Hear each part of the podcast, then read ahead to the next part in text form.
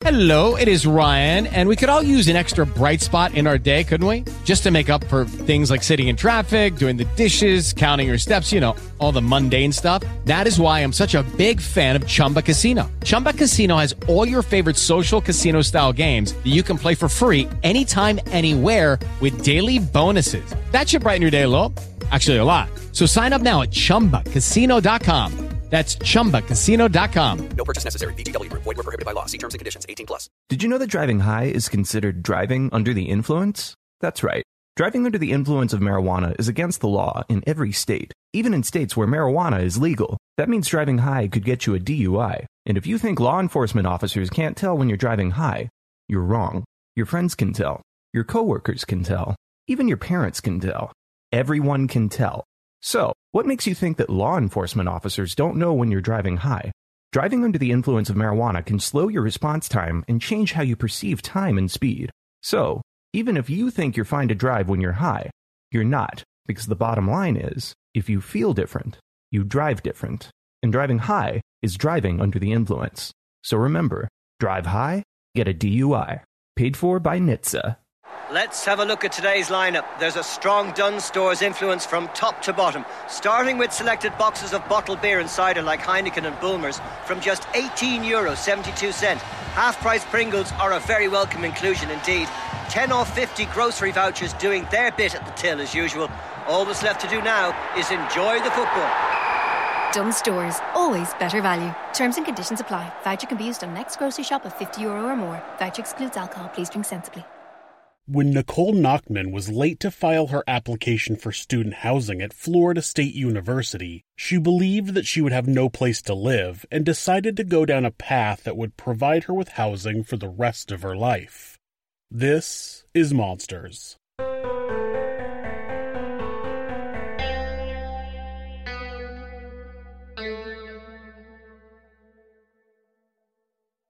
Miriam Deans was married to her first husband, Joseph Carey Sr., in the early 80s, and she had two sons with him, Joseph Jr. and Kevin Carey. They lived together in Houston, Texas for about 12 years before they separated. After the separation, Miriam met Ronald Nachtman in January of 1993. It turns out they played volleyball together. Miriam lost her job at the beginning of April and moved in with Ronald. At this time, Joey and Kevin were living with their grandmother in Tampa, Florida. In the middle of April, Miriam found out that she was pregnant, so the couple found a rental house to move to, and on August 1st, 1993, Joey and Kevin came to live with them. According to Ronald, he wasn't aware that Miriam was still married and going through a divorce until after they moved in together. The living arrangements were short lived as he moved out on September 18th because he claimed that Miriam was abusing him. When Nicole Nachtman was born on February 11, 1994, the living arrangement changed again. Ronald describes the situation in court. Uh, she called me on uh, February, uh, January 31st. She called me at my home and invited me back to the birth. Okay, so you were present when Nicole was born? Yes, ma'am. And that was February of 1994, correct? Uh, that was February 11th, 1994. And that was in Texas? Yes, ma'am. And I moved back to the house. You moved back in where Nicole was living for what purpose? I, um, Nicole and I slept in the sunroom, and I took care of her every day. So even after you and Miriam Deans broke up, you all set up some type of um, caretaking schedule where you were taking care of Nicole every day as a baby. I took care of Nicole every day by myself as a baby in the sunroom. And until what age did you care for Nicole? I, I um, moved out of that house into my, my two bedroom apartment. I had a nursery in a two bedroom apartment, and she lived with me, so we lived with me until uh, January 7th of 1995. I took care of her almost every day by myself. So she was almost a little less than a year old for the first year of her life is when you cared for her every day. Yes, ma'am. It seems that Ronald had full custody of Nicole for the first year or so, but then Miriam filed for custody and the pair began a lengthy legal battle over their daughter. It was a battle that Ronald would ultimately lose, and after the age of four and a half years old, he would have no contact with Nicole. The prosecution pointed out that Ronald had previously stated that he didn't have any conflict with Miriam, as well as the fact that he had another daughter that he hadn't seen since she was six years old, a fact that he didn't seem thrilled to be brought up. You've actually previously said that there was no conflict between you and Miriam Deans, correct? We had no conflict, ma'am. In There was fam- no war between you and Miriam Deans, right? in our family system, mom Miriam, dad Ron, and our daughter Nicole, we had no conflict. But I'm asking between you and Miriam. You've previously said that there was no conflict between you and her, correct? In our family system, we had no conflict, ma'am. And Mr. Nachtman, it's accurate that you have another child that you haven't had any contact with since she was six years old, correct? Is that correct? I have a sole custody of one child, another child. But you've had no contact with her since she was six years old, correct? It's a yes or no question. Uh, that would be true. Eventually, Miriam left Texas and stayed with family in Tampa for a short while, but then decided to move to Virginia. Joey, who would have been around 17 by this time, didn't want to go, so he ran away and lived with his grandmother until he graduated high school and then joined the United States Air Force. Did there come a time when you stopped uh, living with your mother and stayed uh, instead with your grandmother? Yes. How old was Nicole at that time? Let's see, I went to uh, high school in Tampa um, around 96, 97. So my sister was probably three or four. Okay, so three or four years old, um, you chose while you were in high school to live, stay in Tampa. Why, why, what was the reason behind that? So after, without too much background, I guess, but after the mess that I call Houston, when we were in the living condition there with my dad and everything, uh, we finally were able to leave that place and my sister's um, biological father. The legal mess that we were in, the problems we had there. When we finally got back to where all my family was, and I felt a lot better being back here, um, my mom wanted to immediately go back to Virginia where she owned a house. And to me, that was just a huge mistake. And it was just kind of getting away from our foundation of family and being together and helping each other out. So I just immediately thought it was going to be a mess again. So I wanted to stay where I was happy. Okay, so you were happy here in Tampa, and you were happy in high school, Yes. and you didn't want to leave. No. So you chose, and, and your and your grandmother was okay with you living with her. Yes. At some point, Miriam met and married Robert Deans, and the couple, with Nicole and Kevin, settled in Tampa. After a few years, Kevin also graduated and joined the military. Kevin tragically died in a car accident about a year later in 2003. Once Nicole graduated high school, she began attending Florida State University in Tallahassee, initially working toward a degree in history, but eventually changing her major to public relations. Her dorm roommate from her freshman year testified that Nicole had told her there was no future in history. She completed her freshman year in the summer of 2015 and was back living with her mother and stepfather during the summer break. She had also visited her brother Joey that summer. Now, when you would visit um, uh, Nicole, did um, with the mom, with your mom, did everything seem normal? Did you see any sort of fighting or loud arguing when you were there? Uh, between who? Say that again? Just the family. Did you see any strife or anything that caused you concern? No, nothing that caused concern, no. In the summer of uh, 2015, did you see Nicole at all that summer? Yes. Or when did you see her? The summer where, uh, after, right before the incident.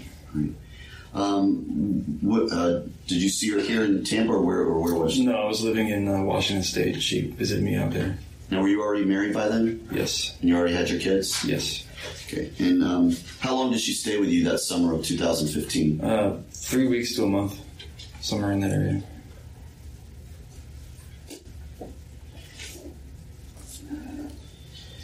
While she was there that summer of 2015, did she ever discuss any issues with you about your mom?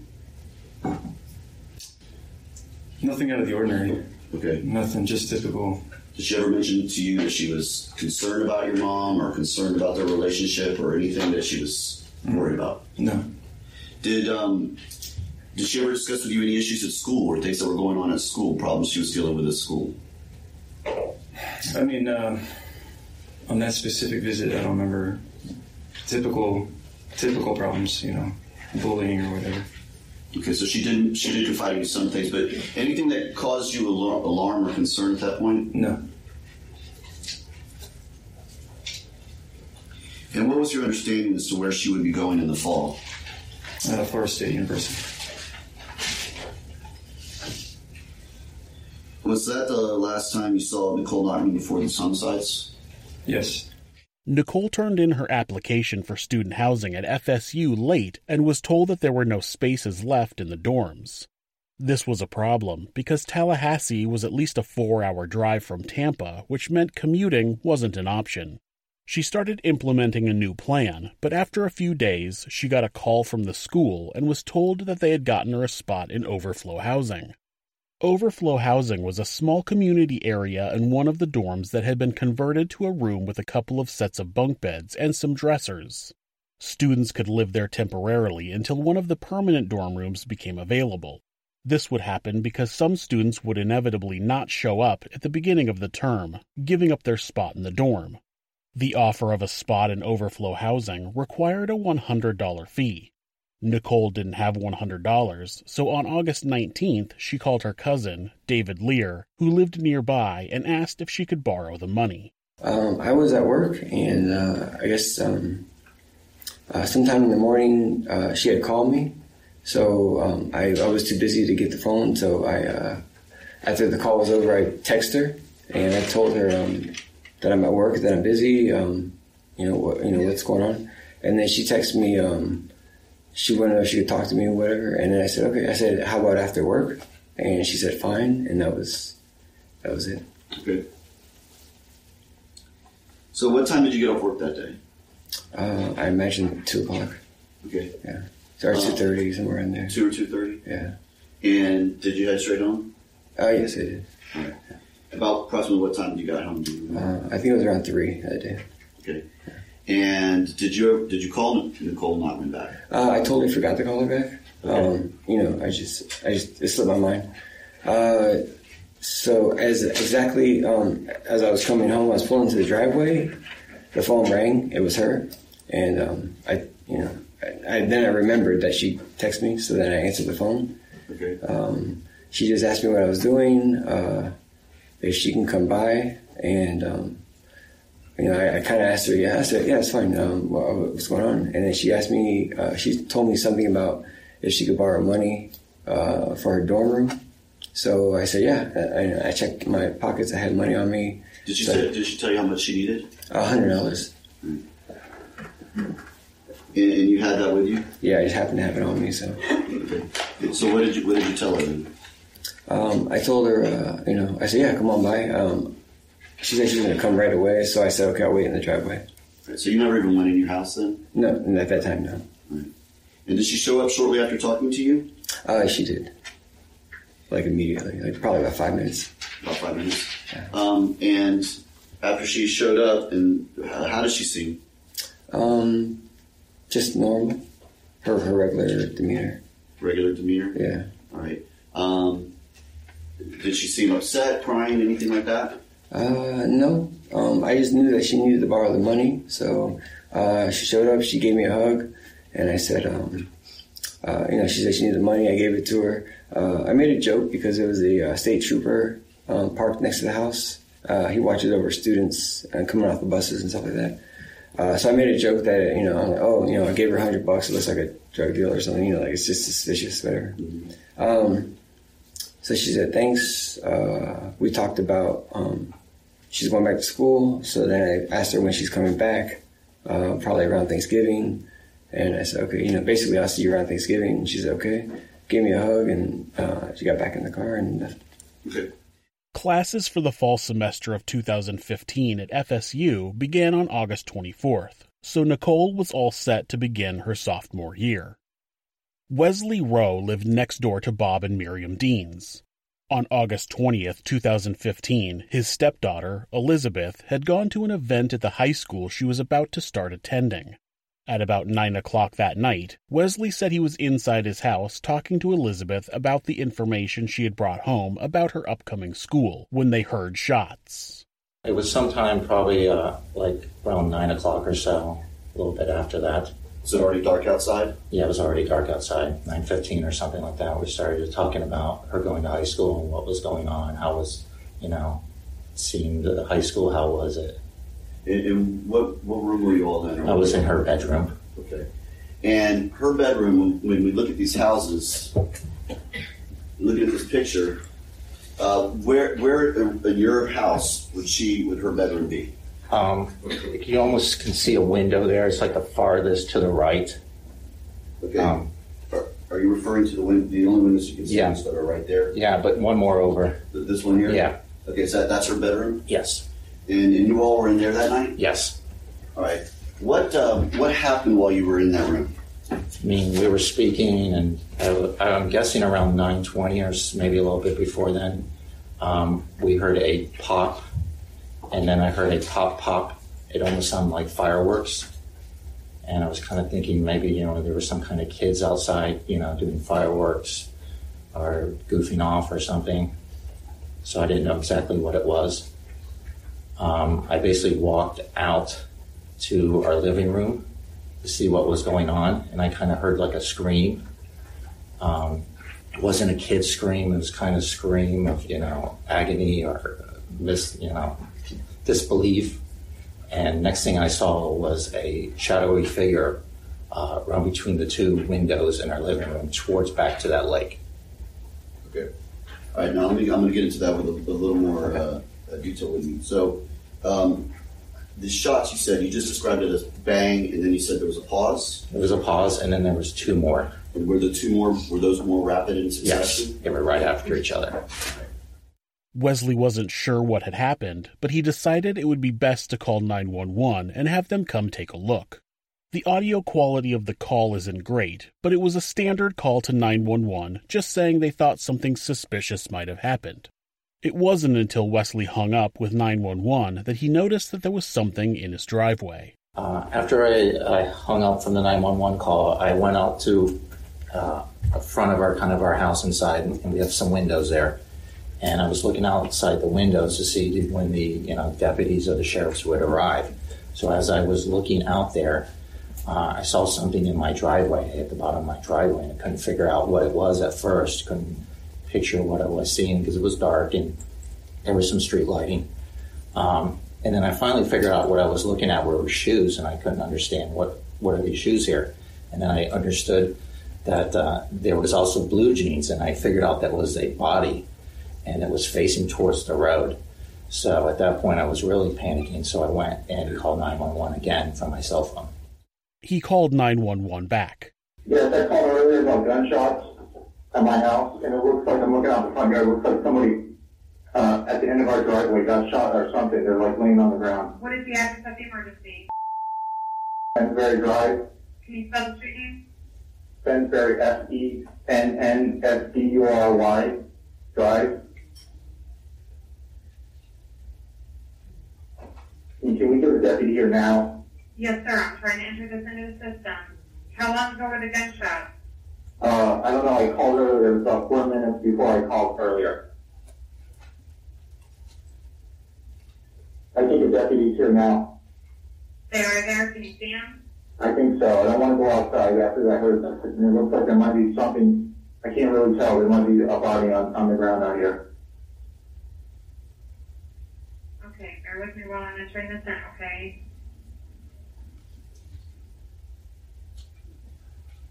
Can you see, are you window of the deputy's there? Yeah, I can see the deputy there. I think he's going to check the body. Okay, is there anybody else around? Uh, no, my daughter's inside the house. Okay, no, I mean outside where they I don't know. Should I go outside? No, sir, you just keep yourself safe, okay? I'm not advising you to do anything, you just keep yourself safe. I'm just wondering what you can see from your window. I can see the deputy outside.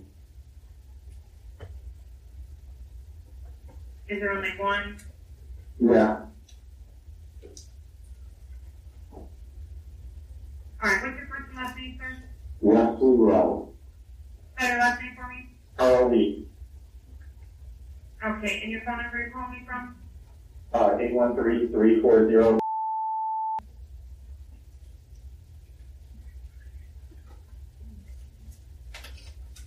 813-340. Alright, sir, I, uh, went ahead and updated the call, and, Uh, we do have um, more deputies on the way out there to check everything out, okay? Okay. All right, thank you so much.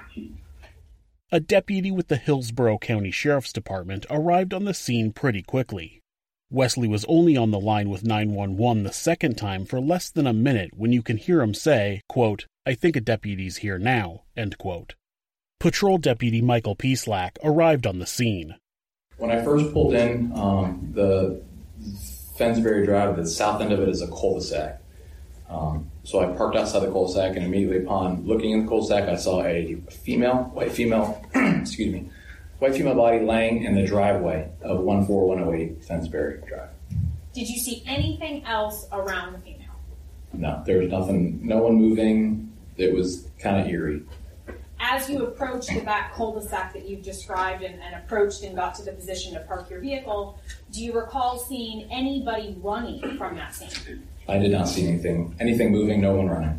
No one walking down the road or any close by streets, anything like that? No, ma'am, no one around. Do you recall seeing any cars driving fast away from that area? I did not see any vehicles. And did you see anyone standing outside their home? No, no, ma'am. At approximately 9:35 at night, when you were called, tell it, or when you responded, tell us what the lighting was like in that area. The cul-de-sac has a pretty decent lighting for the area. There's a couple street lights around there, so it was, it was pretty well illuminated. Okay. And the female body that you've described, you, I believe you indicated you could see blood. Yes, ma'am. Okay. Um, what position was the body in? The body was towards the end of the driveway. Um, the head, upper body of the area was closer to the roadway itself, while the feet and were pointed up towards the garage of the residence, towards closer up on the driveway itself. So after you park your vehicle, do you go straight to this female? I do. Did you see any movement at all from the female? No, ma'am. Did you make attempts to determine if she was still alive or if you could um, do any life saving measures? I did. I, uh, I put a glove on my right hand and I went to feel for a pulse on her neck, but was not able to feel for a pulse. Did you call for EMS? I did. Okay, and medical services. Yes, ma'am. Once you felt that there was no pulse coming from her neck, did you yourself perform any life saving measures? I did not. What observations did you make at that point once you're standing close to the body? So at that point, as I was standing close to the body, I observed a, um, a casing, a bullet casing, just next to her head, um, down towards the roadway itself. Did you move it? I did not. Did you move the body at all in any way? I did not move the body, no. It wasn't long before the cul de sac was flooded with law enforcement and first responders. It was determined that the victim, who would eventually be identified as Miriam Deans, was deceased. She had died of multiple gunshot wounds. Deputy Peaslack says they did a neighborhood survey. A neighborhood survey is something we'll conduct on, on both in progress crimes and, and, and delayed crimes. For example, if I go to your house for a burglary, I'll go ahead and talk to the neighbors. It depends on the, the housing situations of the residences, but I will talk to um, two to three houses down from the crime scene on each side across the street. I'm looking for stuff like a witness that saw a suspicious vehicle, cameras, um, incidents, stuff like that. So I went ahead and began going around to the whole cul-de-sac. The first house they went to was obviously the house where the body was found. When they knocked on the door, Wesley was waiting for them and they asked if they could search the house. Of course, authorities don't know who the shooter was or where they went, so they check his house and make sure there are no suspicious individuals hiding inside. The only other person they find is Elizabeth, who was hiding in the master bedroom closet, watching videos on her phone. While deputies were doing a neighborhood survey, Sergeant Robert Carr had arrived on scene and was noting his findings. When I first arrived on scene, I did approach the female laying in the driveway.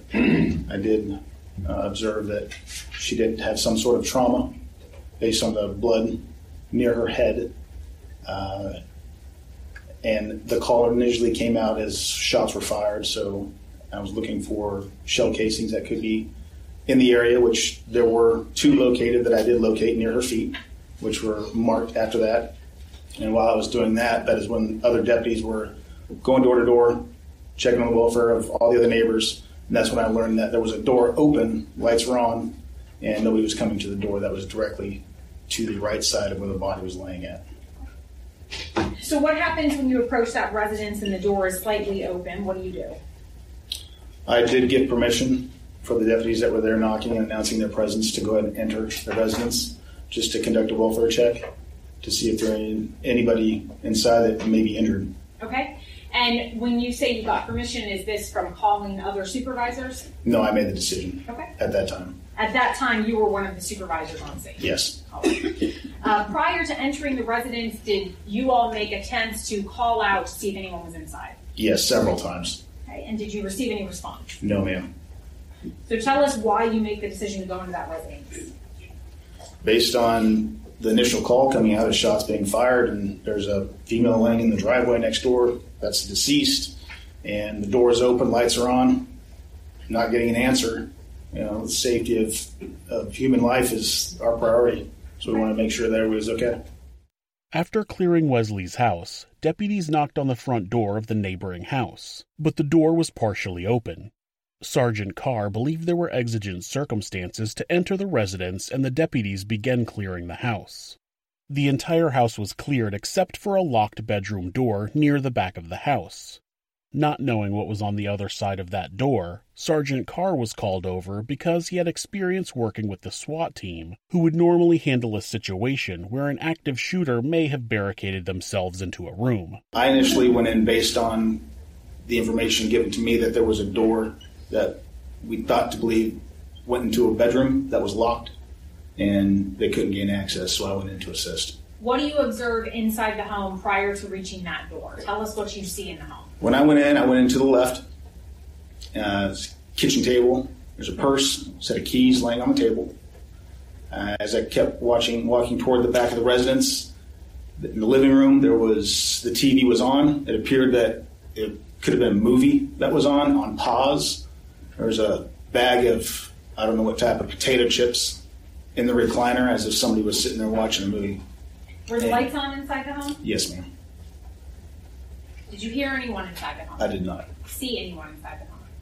Not at that time. Okay, and, and I guess I should say, did you see any alive people inside that home? No. So tell us what happens when you go inside regarding this locked or closed door.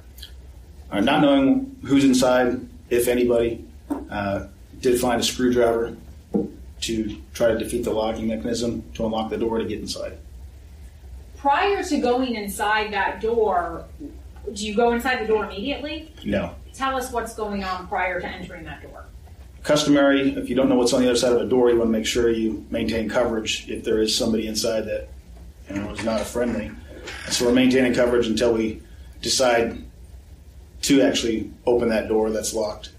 And until we decided to do it, we just hold, held our position. Okay, so when you say maintaining coverage, what do you mean? Where, where are deputies going to sort of protect everyone, residents, law enforcement, that sort of thing? The ones that are inside, there's a small hallway actually that was leading up to the door of the locked bedroom. There was a deputy in one of the bedrooms that was open, and at one point I did go in that room as well, backing up prior to going into that room. And on the other side of the wall where the recliner was in the living room, just to the right of the door. We're not going to stand right in front of the door.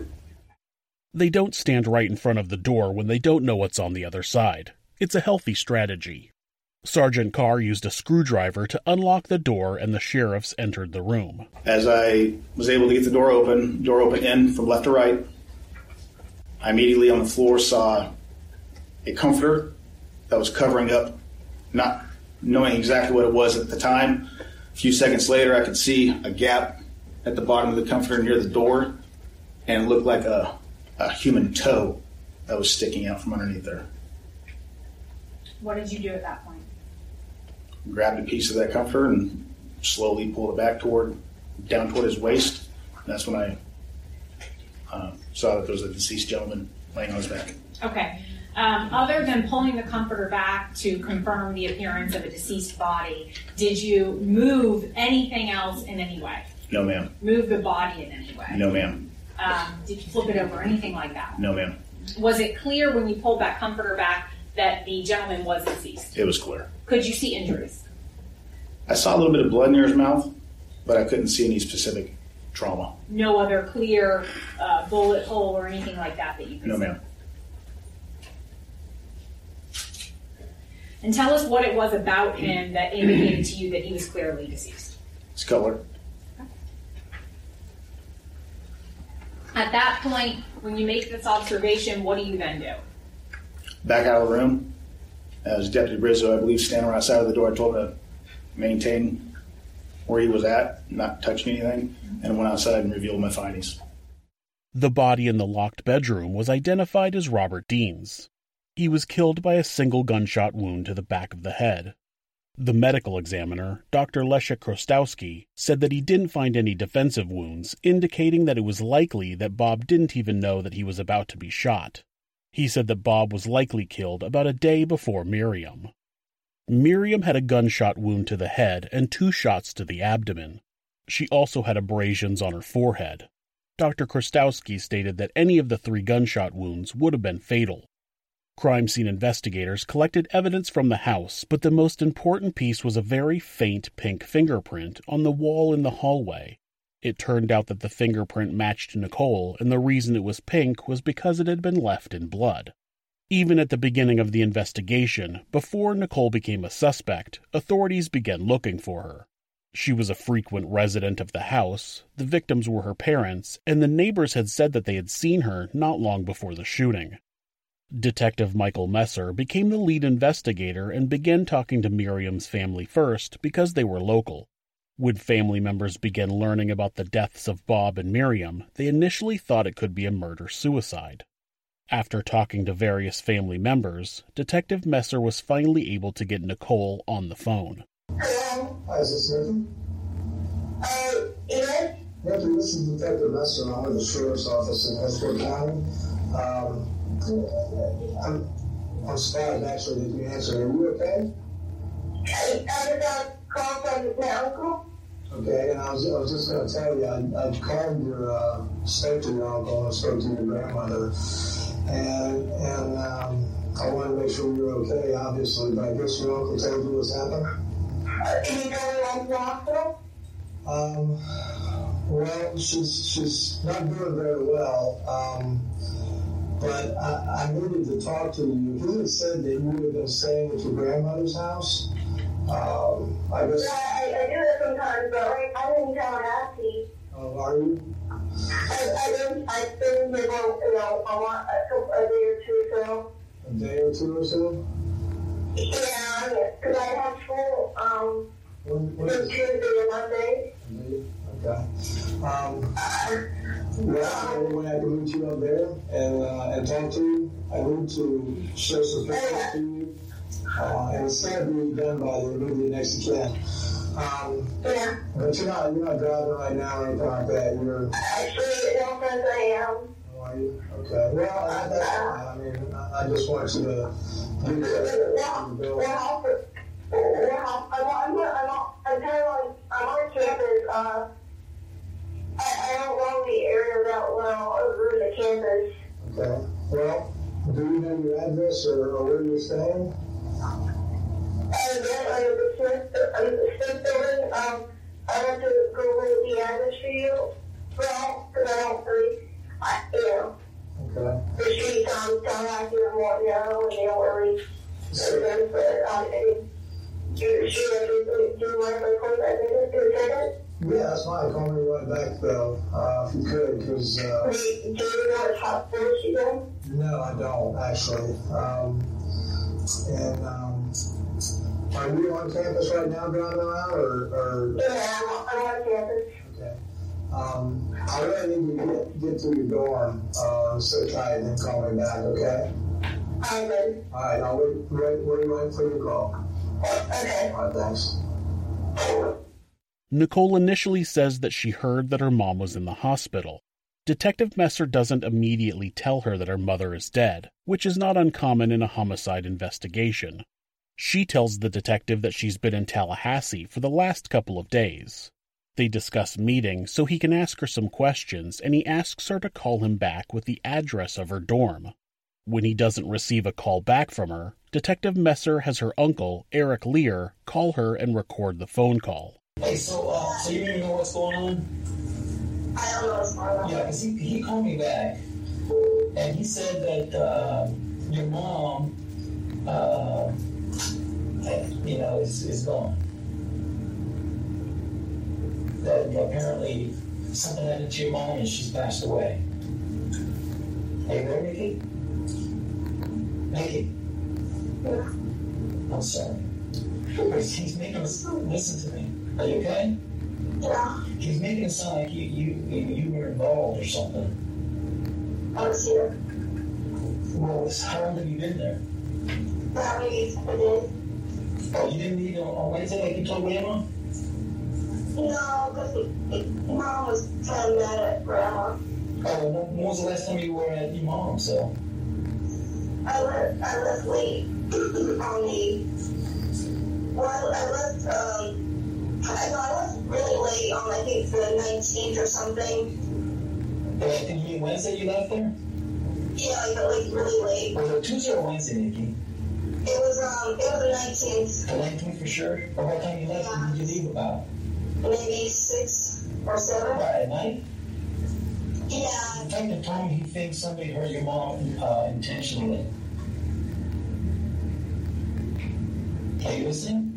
Yeah, I mean, mom does have, I don't, I don't know, um, mom doesn't get along with, with, you know, as many people as you think. Well, who do you think would have to hurt her? I don't know, um, she always having problems with, with people at work, she said. And then, and then, I mean, the case with Bob, um, you know, there was, there, there always into his throat, and, uh, Are you okay?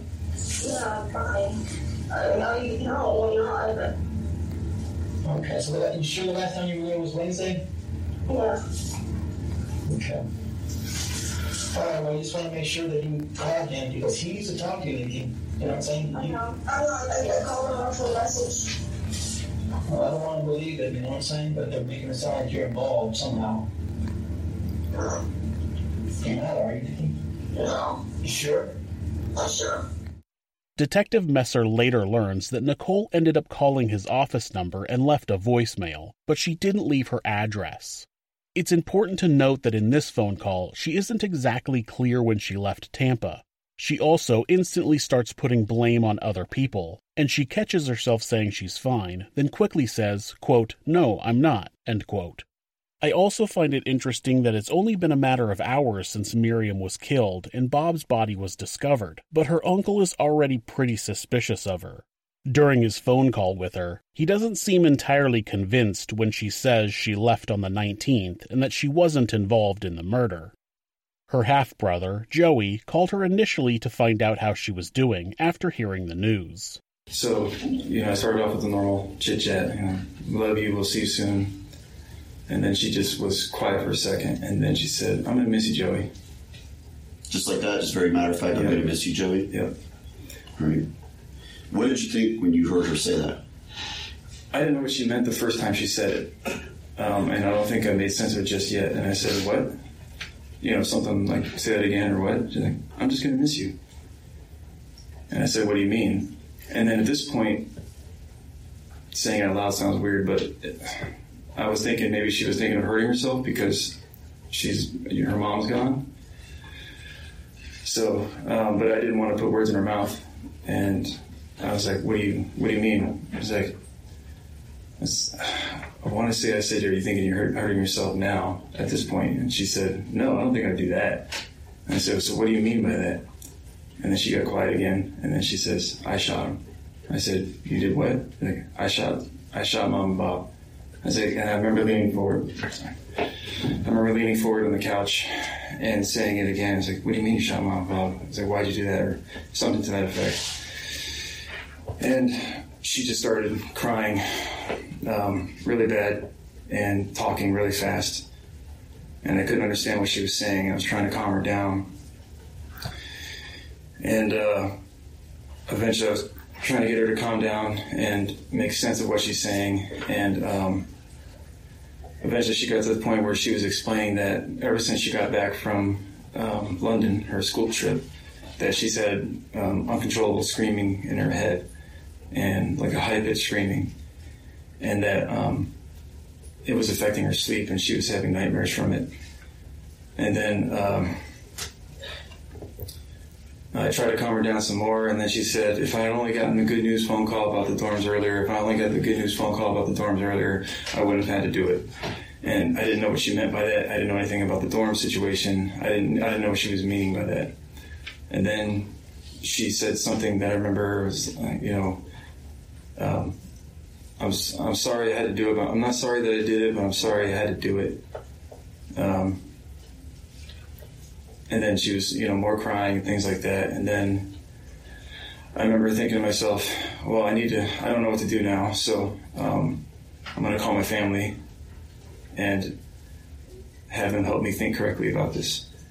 So, after finding out that she wasn't going to get a dorm at FSU, she believed that she needed to kill her mother and her stepfather.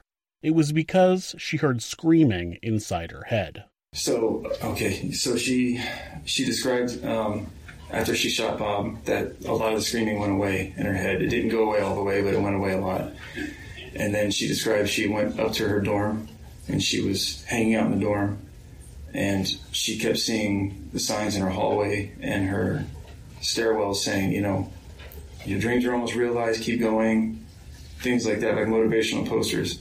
And she took that as a sign from God to go back and finish the job. So then she told me she went back to Tampa and she waited in the house overnight for my mom. And then when my mom got home, she said that she got cold feet the last second. She wanted to get out of the house. So she mistimed it. She jumped out of the window to not meet my mom. So my mom was walking in the house and she wanted to jump out of the window and just time it to where she would miss her. And she mistimed it and ran to my mom and she said, my mom said, Nikki, what the fuck are you doing here? And she said she blacked out and somehow she knows she did it. And then I don't remember if she said she was in the car driving or she was getting to the car to drive away. Did she ever mention anything about you, you calling her an animal or something along those lines? Um, she said, she said, you can call me a beast, but don't call me a monster or something like that. Well, I'm going to call her a monster. It's kind of my thing. The problem with what she told her brother was, it wasn't true. She never went back to her dorm after shooting Bob. The first time she checked into her dorm was on August 21st, a little after 9 a.m. She hadn't even gotten to the school yet when she told Detective Messer she was driving around the campus during their first phone call. This was all backed up by the records pulled from her Garmin GPS and cell phone tower records. Detective Messer describes those findings. Whenever a, a cell phone uh, phone call is placed from a cell phone, it obviously a cell phone that is has to communicate with a network, so it reaches out to the nearest cell tower uh, to make contact, and it records that cell tower that's contacting. Now, when you received the records back from the from the cell phone company, were you able to uh, determine dates and times and potential locations of where Miss Nachtman was during that day, or at least where the cell phone was during that day, or during those days? At least the tower that the cell phone accessed, yes. All right. And on August 20th, uh, the date that um, Miss Nachtman told you and her uncle that she was in Tallahassee, uh, where in fact was her uh, cell phone um, pinging off of? What tower? Uh, I'd have to look at the records to be exact, but cell tower is consistent with the residence or the neighborhood of a residence. And did you in fact go out and physically locate that cell tower and see that cell tower? There was two different cell towers that I located. Yes. Okay. And were those cell towers in relatively close proximity to the home? Yes. And going back to the Garmin, were you able to determine uh, times and locations of where that vehicle or the Garmin in that vehicle was located during the time period uh, extending from around the time of these murders? Yes. And did those time periods and locations generally correspond with this, with the information you received from the cell towers? Yes. The GPS also showed that Nicole's car was in a very suspicious place at the time of Miriam's murder. Now, specifically, um, with a specific time period, there was a uh, around the time of the murder. Uh, where where was the GPS? This is the murder of Miriam Deans. Uh, where was the GPS showing that it was located uh, during that time period? It was in a, um, a neighborhood north of uh, the Deans' residence. If I show you a map of the area, would, would you be able to orient yourself on it? Yes. Now, the location down here, 14110 Fennsbury Drive, what is that location? That is the uh, um the scene of the homicide. All right. And this uh, this home up here, 15902 Country Brook Street, uh, do, you, do you know what the location that is? I'm trying to remember his name, but it's uh, Nicole Nachtman's cousin's residence. David Lear, would that sound familiar? Yes, it is. All right. And when, during the course of the murder, um, based on the GPS proximities, where uh, where is this location right here? What is that? Uh, that's a side street, Fox Hunt, and I believe Hound's Tooth or something like that. But uh, that is a location where the uh, the GPS uh, from the Garmin unit was located um, prior to the homicide. Prior to the homicide and just after the homicide, would that be accurate? Yes. All right. And just after the homicide, that GPS starts from there and starts heading up to Tallahassee. Would that be accurate? Yes. Based on your recollection of the of the download from the Yes. GPS. Based on all of the evidence, authorities believed that this is what happened to Bob and Miriam Deans. Miriam had gone out of town for a few days in August of 2015, leaving Bob and Nicole at home. Miriam was under the impression that Nicole would be leaving to head back to school around August 19th. But when Nicole was notified that she wouldn't be receiving a spot in the dorms, she decided that she was going to murder her parents. Sometime around August 19th, Nicole took Bob's gun from his nightstand and used it to shoot him in the back of the head from behind. He had no idea what was about to happen to him. Nicole then dragged his body from the area outside of the kitchen, down the hall, into one of the bedrooms, covered his body with a comforter, and locked the door from the inside. She then cleaned up the floor, which was evident by the mop bucket that was still in the area by the kitchen when police searched the house. There was still blood spatter on the side of the refrigerator in the kitchen when crime scene investigators documented the house. At some point on the 19th, after the murder of Bob, Nicole went to her cousin, David Lear's house, to borrow $100. She told him that she was leaving to travel up to Tallahassee that day, but she didn't. She went back home and waited for her mother to return. At one point, Nicole learned that Miriam was concerned after not hearing back from Bob. She said that she had even sent him an email but received no response. At that point, Nicole tried to find a way to sign into Bob's Yahoo Mail account. Well, from the download of the cell phone belonging to Nicole Nachtman, um, again, I had mentioned that among records contained within the phone, it included internet searches, and there was an internet search conducted on the phone of how to reset a Yahoo uh, email uh, password. Did Ms. Nachtman have a Yahoo email account? Not that I was aware of. And did Mr. Deans have a Yahoo email account? Yes. And did the records actually show or indicate that uh, an email had been forwarded to her phone from that Yahoo email account belonging to Mr. Deans? Yes. And was this just prior to the murder of Miriam Deans? Yes. Nicole didn't want her mother to know that anything was wrong at the house. She wanted her to come home so she could murder her with no warning. She even moved her car a few neighborhoods over so her mother wouldn't see her distinct red Toyota Prius when she arrived home. When Miriam came into the house, something caused her to run back outside, where she was gunned down by Nicole. Nicole then walked to her car that was parked nearby and drove north. At some point, she disposed of the gun, which has never been found. She eventually made it to FSU, and after checking into the overflow dorm, she met one of the other girls who was staying there. Mariel Battle had arrived at the dorm a few days prior and was already in the room when Nicole arrived. Do you recall what time she was moving in? Um, maybe nine or ten, somewhere around there, because I was eating breakfast. So it was in the morning because I had somewhere to be afterwards. Was Petra in there with you when, when you saw her? And no, And when Nicole Nachtman moved in, did she talk to you at all? um, yeah, she just introduced herself um, and what class she was in and stuff like that. Right. Um, did she say anything else to you? What, what, what class did she say she was in? I know she was an upperclassman. I'm not exactly sure if she was a junior or a senior at the time. Um, and what else, if anything, did she tell? Did she tell you when she saw you? Um, well, she was coming in with her stuff, and I guess I was like asking her, "Oh, do you have anybody there to help you?" And um, she said her dad was downstairs to help her because I was concerned because she looked like she had a lot in her hand. Okay. Um, and so, any, anything else that you can remember of the conversation that morning that y'all had? Um, not at that time because um, she was in and out trying to bring her stuff in, and then later on, because I had to leave and go and meet with the. There was like a life coach meeting that I had to go to, and then I came back and spoke to her a little bit then. Okay, so you left for, for a while, and what do you recall about what time you came back?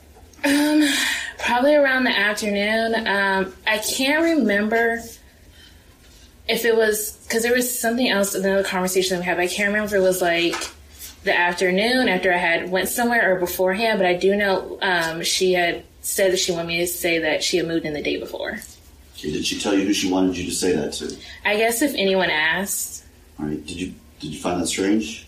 I did. I didn't see anybody asking me like that type of question, so I didn't think it was that important. All right, specifically, she said that if anyone asked you, she was moved in the day before. Is that what you said? Yes. All right. She wanted Mariel to say that she had moved in the day before. Committing a murder and then asking someone you just met to cover for you is a surefire way to get caught. She also told Mariel that her mom had been in a car accident and was in the hospital. Detective Messer traveled to Tallahassee and questioned Nicole. The local police assisted with search warrants for her dorm and her car.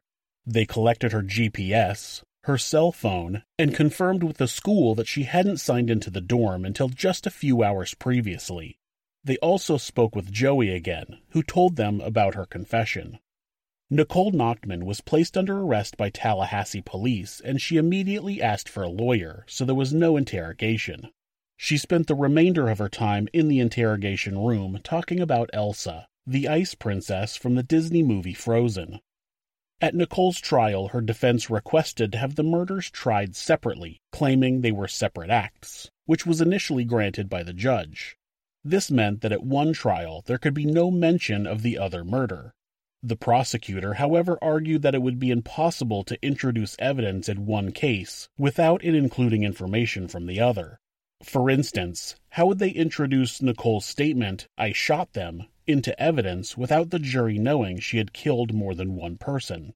The judge agreed, and Nicole was tried for both murders at the same time. This put a damper on the defense, as they were claiming that Nicole killed her mother in self defense. They said that Nicole suffered from battered child syndrome and she believed that she had to kill her mother in order to save her own life. I don't believe that's true in this case, but even if it was, how is that a defense against a murdering Bob?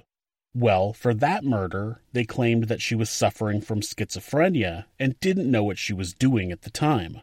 So she had a schizophrenic episode and committed murder on Wednesday, but then committed another murder on Thursday out of self defense? Seems unlikely when you try the cases together. Now we see why they wanted to try the cases separately. Not to mention that she's never shown any signs of schizophrenia before or after this one magical episode that explained away her murder of Bob. Like most defense lawyers do, they had multiple psychiatrists in to testify to how Miriam belittled and abused Nicole, which caused her to feel so bad about herself that she thought her only answer was to kill her mother. First, they had psychotherapist Kathleen Heide testify that Nicole suffered from battered child syndrome. She testified that Miriam badgered Nicole about her weight and appearance, called her worthless, and one time an overweight skank. Miriam was alleged to have hit and kicked Nicole, though no family members were able to back that up. Judge Christopher Sabella only allowed the defense to argue self defense in the murder of Miriam since there was no evidence that Bob had ever been abusive. So then, forensic psychiatrist Charles Ewing testified that Nicole showed symptoms of schizophrenia. The prosecutors had their own psychiatrist evaluate Nicole. Emily Lazarou, who you may remember from the John Jonchuck case, testified that Nicole does not suffer from battered child syndrome and revealed that the method that Dr. Heide used to diagnose Nicole was not used anywhere else in psychiatry. Um, Dr. There, do you feel that Nicole Nachtman meets the standard for battered child syndrome? No. Now, first first of all, Miss Miss Nachtman is not currently a child, correct? Correct. And she was, was she and she was not a child, I guess, at the time that she committed it, or this occurred. Correct. All right. Um, and what is her age now? She's 25. Now, does that factor in your into your opinion on this issue? No, it didn't. Uh, Dr. Heide used a personality development scale. Are you aware of that? I'm aware of it only because of Dr. Heide. Okay. So is that is that a scale that's widely used in the field in diagnosing patients? Objection, unless he lays a, a better predicate than that. Ask her a few more questions. Um, have you ever used such a scale? No. All right. It is is it taught in schools? Have you ever seen it taught in schools? No. Have you ever read about it in any magazines or anything, any uh, circular, anything uh, in, the, in the psychiatric field? Well, hopefully, I would have read about it in more than a magazine, but I did look at it because Dr. Heide was on another case that I was involved in at one time, and I did read about it extensively because of that. Um, and what I found out that essentially Dr. Heide was trained by the person that actually designed it, and it was many years ago. I believe Dr. Heide said it was about 40 years ago when she underwent her training. So that was 40 years ago. But as far as our clinical practice and somebody with that's a psychiatrist in medical school and any of our training and residency, there is no training on that. I, I've never heard of it before before Dr. Heide. Dr. Lazarou also testified that Nicole had no symptoms of schizophrenia. Let me ask you this: Do you did you feel that Miss Nachtman suffered from schizophrenia? No, Okay, why not? because she doesn't meet the criteria for schizophrenia. Right. What does she not mean? She doesn't have any of the symptoms. The hallucinations, she doesn't have any hallucinations. I asked her directly about symptoms consistent with schizophrenia. She denied that. I asked her about the screaming that I was I read in other reports. She denied that it was screaming. She said that it was a high pitched tone that she heard, like um, like a flat line. Um, she never described any hallucinations. She never described any voices. She never described visual hallucinations. She never described delusions. I asked her specifically about those items. She did not endorse any of those, which was consistent also with the jail medical records that said she did not have any psychotic symptoms. Nicole was not reporting psychotic symptoms to me, and I asked her extensively about it because I knew it was a cause for clinical concern. Schizotypal personality disorder, as you guys know, I diagnosed her with that. And there's specific things that I look for in that diagnosis. And I specifically asked her about do you have any types of odd beliefs? Do you think any things have special meanings to you specifically? Um, she denied that, except for to say that she thought that, you know, certain colors had certain meanings, um, like purple meant royalty, um, which is consistent with average people, what average people think. Average people think that purple is royalty. Um, her birthstone's an amethyst, which is also purple. So she had talked about that. Um, she i asked her do you feel like others talk about you? Trying to elicit some paranoid ideations. Um, and she gave me examples in reality of people talking about her. She gave me an example about some kids in fifth grade that they she was singing or she was singing and, and some kids appeared to like what she was doing. And then some other kids were talking bad about her behind her back. And then so she said yes people have talked about me before. But that is in reality. That is not a psychotic symptom at all. So I asked about, I said, do you feel that others are do you like people? Because that's another thing. People are schizophrenic, psychotic, they don't really relate to others. She said it's 50 50. It depends upon the person. I don't like hanging around mean people. So all of this stuff is reality based. This is not delusions. This is not somebody talking about all kinds of odd things. I've evaluated thousands of people, many people with schizophrenia, and I have not ever had somebody that is psychotic when I'm asking these types of questions for them not to go off into something psychotic. I know the types of questions to ask people to elicit those symptoms because I want to know if they have those. And she did not report those. She almost sounds angry that someone had diagnosed Nicole with schizophrenia just for the purpose of her defense. She goes on to explain why she doesn't believe that Nicole was suffering from any delusions when she murdered her mother. Yes, she did talk about saying that she felt that her mom was going to kill her. It's the whole basis for this crime. Right. Did you feel that was a delusion? No. Explain why not.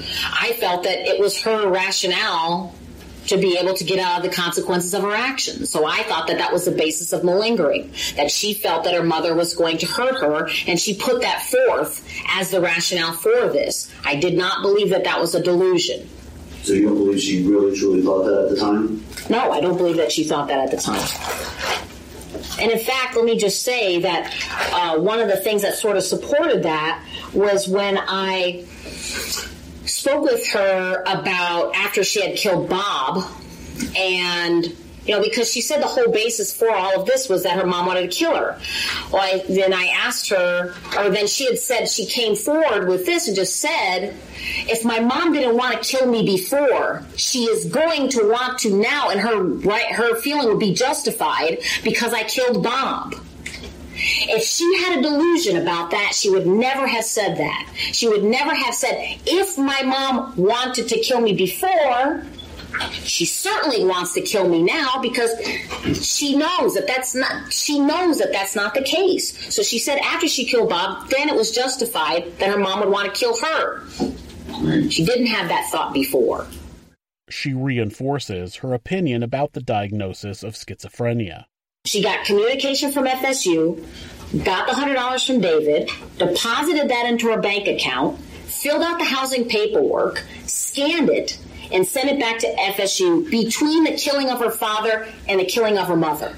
Would a person who's suffering a psychotic break be able to do all that? No, that requires executive functioning, and people with schizophrenia do not have that. They cannot plan like that. They're so caught up in their delusion, they're not in reality. So the fact that she's able to communicate with a university, come up with where she's going to get money, get money, go to the bank, deposit it, scan in an item, or fill it all out, scan in an item, send it back to university, and get housing between killing one person and killing the second person, that is incompatible with schizophrenia. She stated that Nicole had either lied or evaded questions multiple times during the course of the investigation. She lied in describing her fear that her mother was going to kill her. She lied about the date on which she killed her stepfather, where she was standing when she fired the fatal shots, and why she killed him. She also lied in her account to her brother about driving to Tallahassee and seeing posters that she interpreted as signs. The defense has Detective Messer read text messages from Miriam to Nicole in an effort to make her look like an abusive parent. You reviewed this data or this, these downloads that the Florida Department of Law Enforcement conducted, correct? Oh, the cell phone? Yes. Yes. For the record, it's States Exhibit 70, page 335. Can you see that? Um, The top, I'm going to refer to the message, the content of the message at the very top on the right hand side. Can you yes. read that? Yes. Can you read that for the jury? Yes. You need to weigh yourself to get an idea where you're at.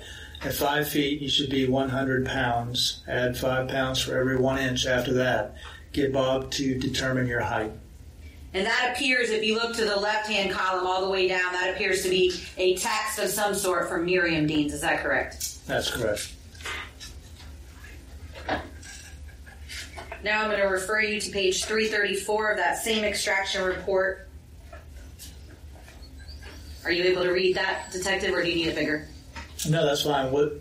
The third box, third, fourth, and fifth box, beginning at want to make sure you go back to school looking good. Okay. Beginning of that and continuing. Yes, sir. The the next three um, entries. Okay. She replies, okay. And then Miriam sends, You are 61 inches. Your weight should be the max 105 pounds. Keep that in mind. No meals after 7 p.m. Start alternating days with salad one day and a meat the other day. Stay away from breads. And she, uh, Nicole replies, okay. Now, I'm not saying that Miriam was a great mother. From what some of the evidence shows, she was harsh about appearances and seemed to be a hard ass, but in no way does it seem like Nicole was a battered child. The prosecutor ends the trial by describing Nicole's real thought process. Ladies and gentlemen, a lot has been talked about throughout this trial of Nicole Nachtman's thought processes, her the way of talking, and the things that she said to people after this offense. I submit to you that the best evidence of Nicole Nachtman's thought process are those statements on those calls less than 12 hours after she murdered her mother. She has absolutely no trouble answering the questions. His name is Detective Messer. This is the phone number I called. I left a voicemail. She gets the number back from him. She gets the address of where she is, what dorm she's staying in. She follows along in a logical manner, having that conversation with both Eric Lear and Detective Messer. That is the best evidence of what's going on in Nicole Nachtman's mind closest in time to when she committed these crimes. And what does she say? Are you okay? Yeah, I'm fine. I mean, I mean, no, no, I'm not. Nicole Nachtman's fine. She's fine with what she's done. But she knows that she shouldn't be. She has the thought to know I shouldn't say this. I shouldn't act like I'm fine. What else does she say? Less than 12 hours after she killed her mother, well, you know, she had a lot of people who didn't like her. She's already thought the police are investigating me, they're on the phone with me. I gotta try and put this on someone else. Those are conscious thoughts of a murderer. She knows what she did and she's got to try and play it off. You know, there are people that didn't like mom. And you know, mom and Robert, you know, they had issues too. These are things that she's already thought about in her mind. These are not disorganized, illogical thoughts. These are not hallucinations. At just after 1 a.m. on August 3, 2019, Nicole Nachtman was found guilty of two counts of first degree premeditated murder. She was sentenced to life in prison without the possibility of parole. She will never be released. If you're the victim of domestic abuse, please reach out to someone for help. Please call the National Domestic Abuse Hotline at 1 800 799 SAFE. That's 1 800 799 7233 or go to thehotline.org to chat with someone online. The great thing about this website is that at any time, hitting the escape key twice will instantly take your browser to a Google search page. In the event the abuser is nearby, you can assure that you don't get caught trying to get help.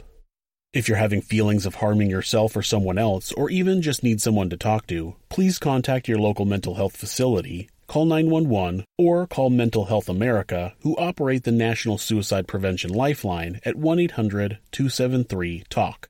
That's 1 800 273 8255. They're available 24 hours a day, 7 days a week. Be safe. Thanks so much for listening to this podcast. You can help us out by leaving us a review or rating on whatever podcast app you listen through. You can also subscribe to the show to ensure that you don't miss an episode. Also, remember that if you'd like to support the show, the easiest way is to donate a few bucks at Buy Me a Coffee or check out some of our merchandise at Teespring. You can find information on how to do that along with links to our social media at thisismonsters.com. Thanks again.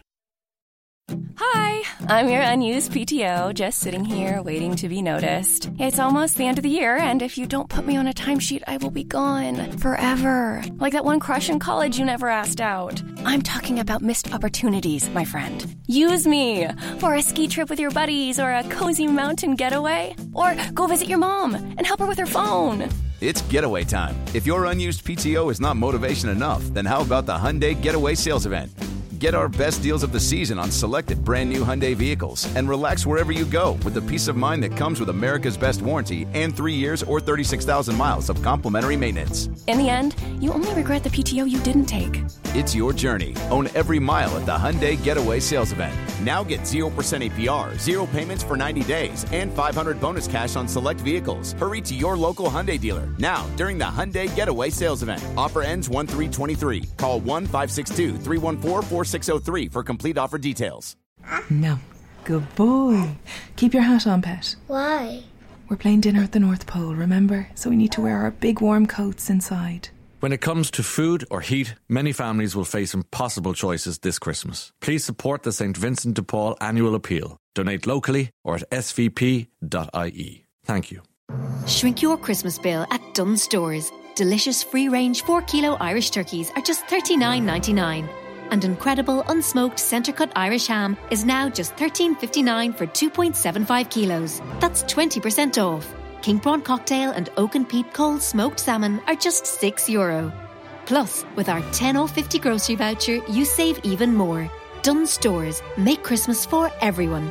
Terms and conditions apply. Voucher at next grocery shop of 50 euro or more. Life's full of things we can't depend on, like the Irish weather, predictably unpredictable. When you're cutting it fine, but the tractor in front is out for the day. No winner of this week's you know what. So much for Lucky 7. But some things you can depend on, like in home heating. Emo, Jones Oil, and Campus Oil are now CERTA, delivering the same warmth to your home now and into the future. For home heating you can depend on, see CERTAIreland.ie. Hello, it is Ryan, and we could all use an extra bright spot in our day, couldn't we? Just to make up for things like sitting in traffic, doing the dishes, counting your steps, you know, all the mundane stuff. That is why I'm such a big fan of Chumba Casino. Chumba Casino has all your favorite social casino style games that you can play for free anytime, anywhere with daily bonuses. That should brighten your day a little. Actually, a lot. So sign up now at chumbacasino.com. That's chumbacasino.com. No purchase necessary. Group. Void were prohibited by law. See terms and conditions. 18 plus.